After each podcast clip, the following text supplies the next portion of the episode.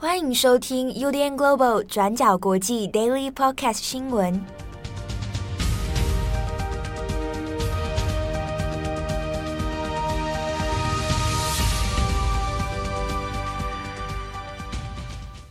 Hello，大家好，欢迎收听 UDN Global 转角国际 Daily Podcast 新闻。我是编辑七号，我是编辑佳琪。今天是二零二二年四月十二号，星期二。好，那星期二我们的新闻首先还是会来更新一下乌俄相关的情势哦。那我们先前其实听了这么久，从开战以来，哦，那已经一个多月了，可能大家心里面还是会觉得说，总是会听到比较令人难过的消息哦，或者是看到战争的局势不断的在延宕哦，不断的在焦灼。不过呢，我们首先这边会先来跟大家稍微讲一下。因为俄军从基辅撤离的关系，所以呢，有一些稍稍看起来比较和缓或者比较明亮一点的这个相关的新闻哦。比如说，在基辅这边，已经有不少市民他回到他原本的家园了。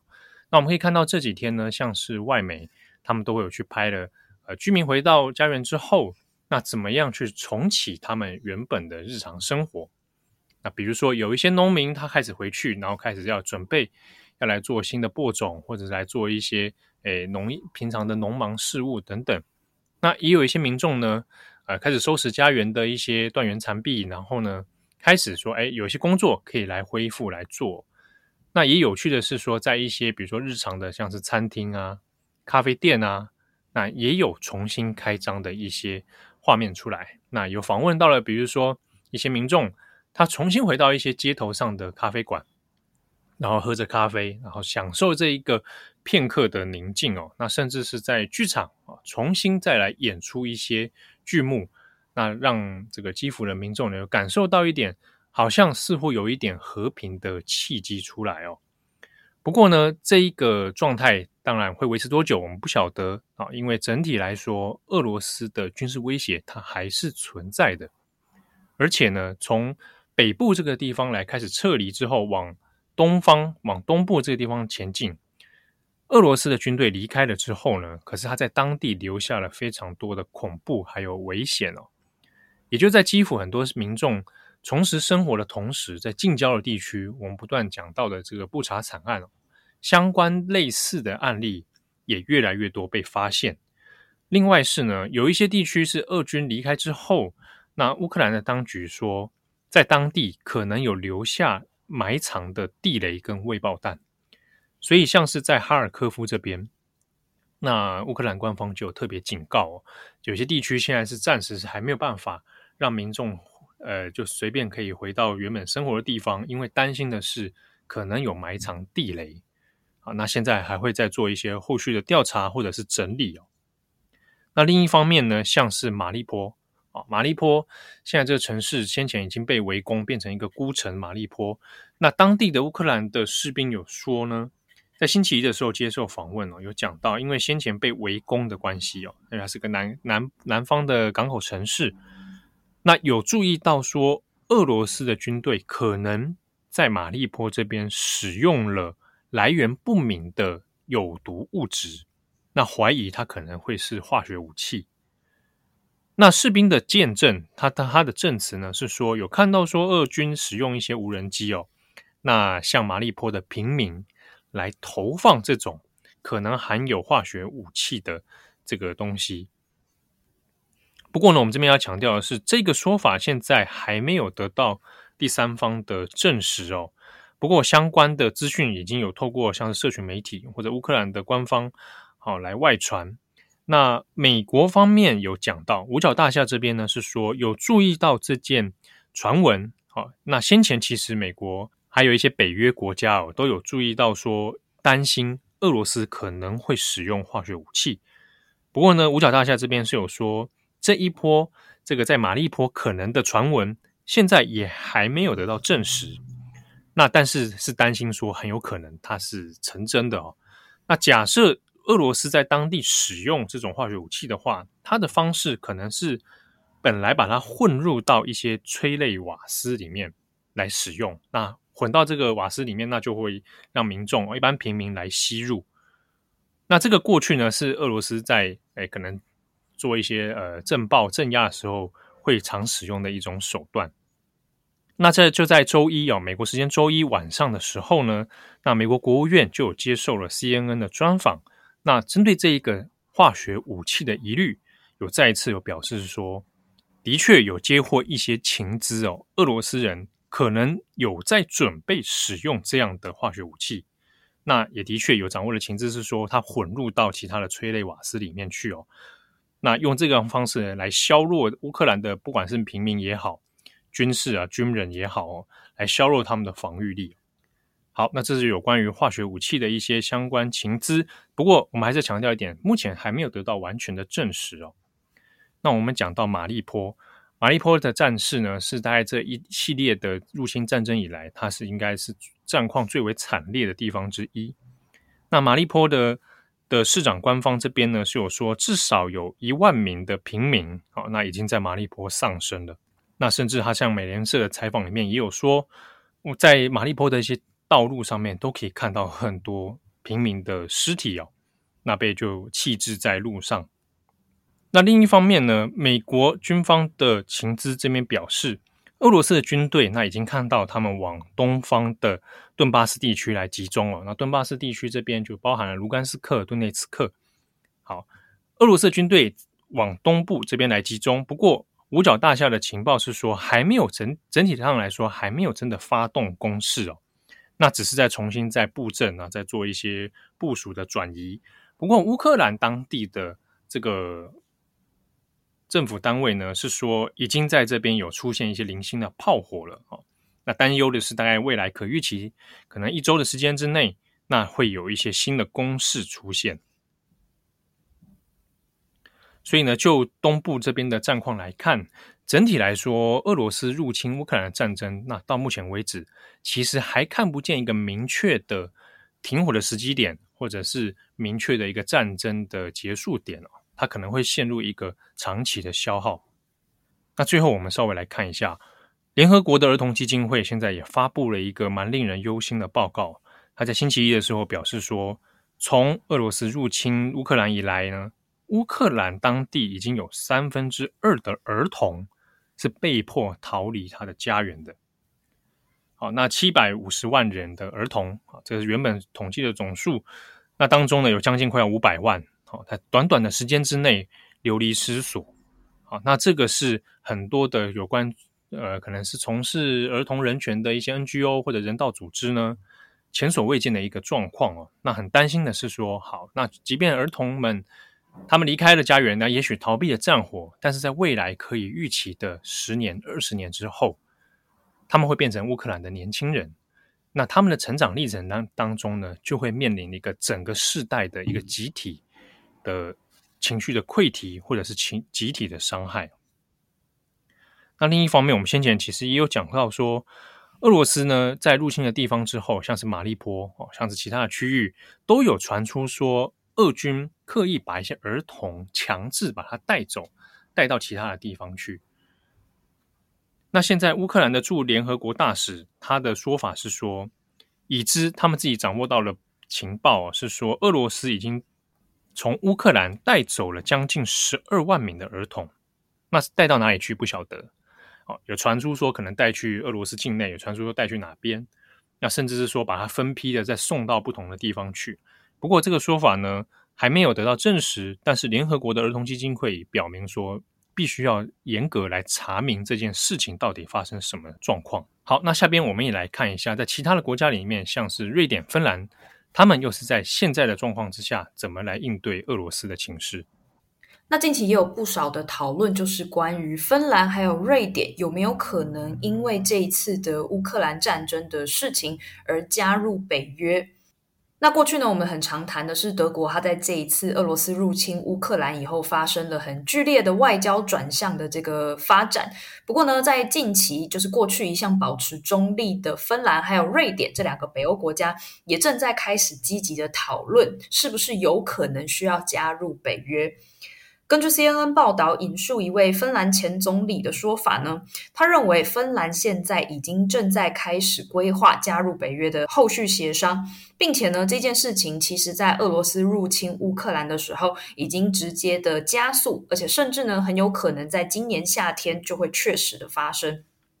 这篇报道呢，也引述一位美国国务院的高级官员，他表示说呢，如果你看看芬兰和瑞典的公众舆论，就会发现整个社会的观点在过去一个半月之内发生了非常巨大的变化。我认为这就是俄罗斯整体战略失败的一个具体表现。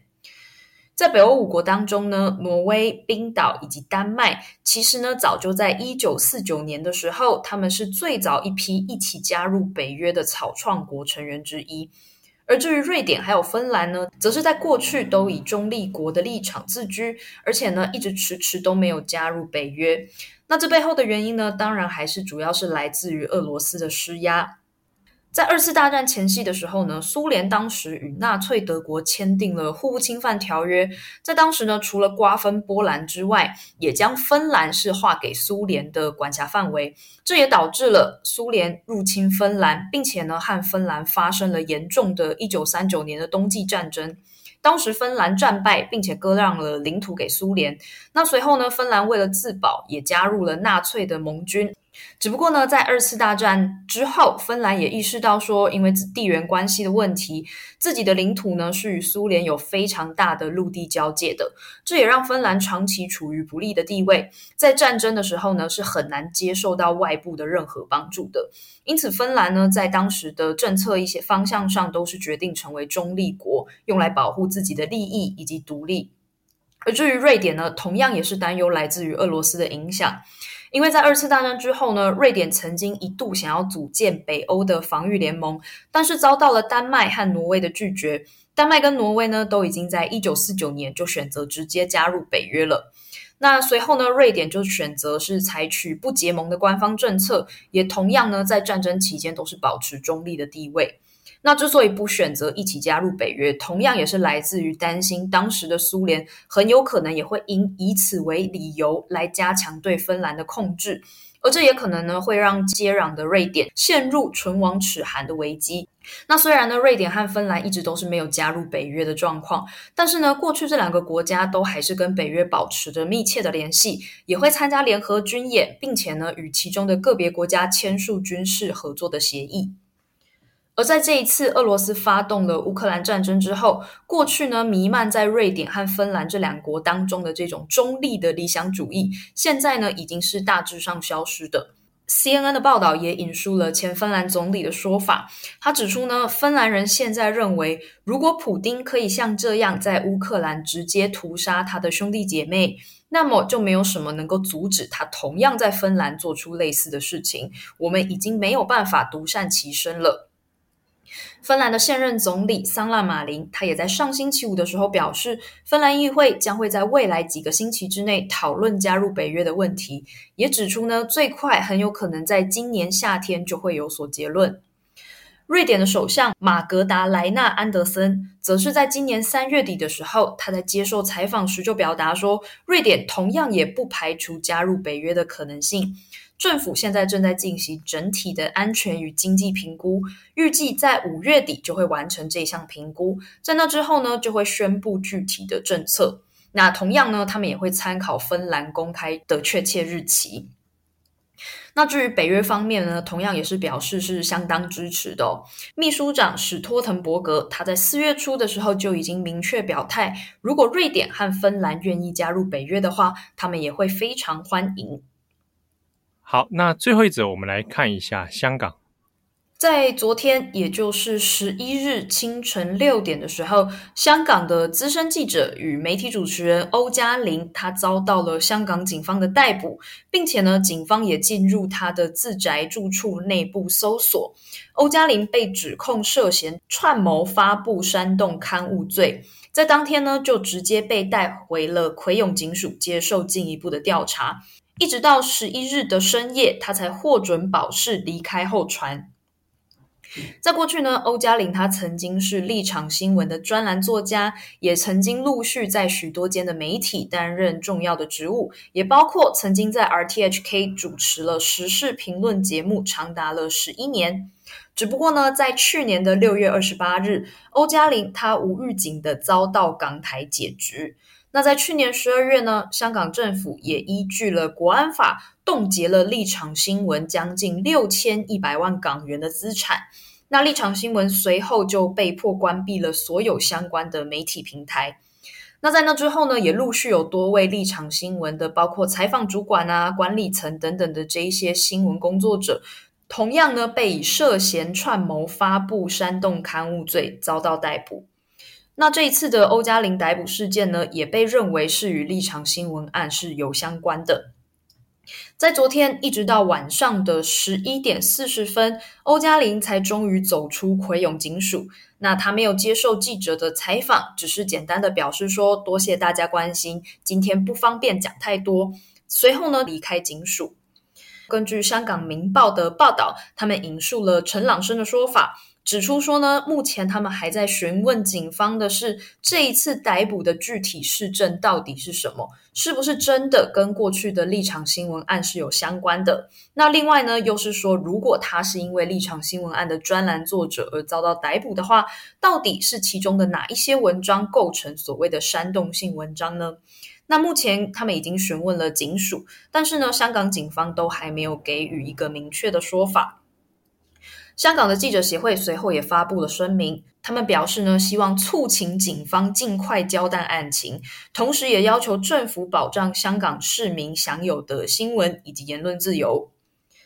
那最后呢，也帮大家更新一下目前香港特首选举的近况。原本呢是定于今年三月二十八日将会举行的这个香港特首选举，因为疫情的关系，延后到今年的五月八日举行。而在四月四号的时候，现任的特首林郑月娥，他已经对外宣布不会寻求连任参选。而在四月六号的时候，政务司司长李家超，他已经请辞获得批准，并且就在三天之后，也就是四月九日，他正式召开记者会，表达将会投入特首选举。那虽然呢，因为近年香港的种种人权问题，导致说很多的民众已经其实不太在乎这一次的特首选举结果，但是呢，还蛮值得注意的事情是说，如果这一次李家超他成功当选，变成下一任的特首的话，就会成为是香港第一个非文官出身，或者是非技术官僚出身，而是呢是由警察体系出身的一个行政首长。而这件事情呢，也象征着香港未来将会进入由五官治理的环境。好的，那以上是今天的 Daily Podcast 新闻，我是编辑七号，我是编辑佳琪，祝大家有美好的一天，我们下次见喽，拜拜。感谢你的收听，如果想知道更多资讯，请上网搜寻 UDN Global 转角国际。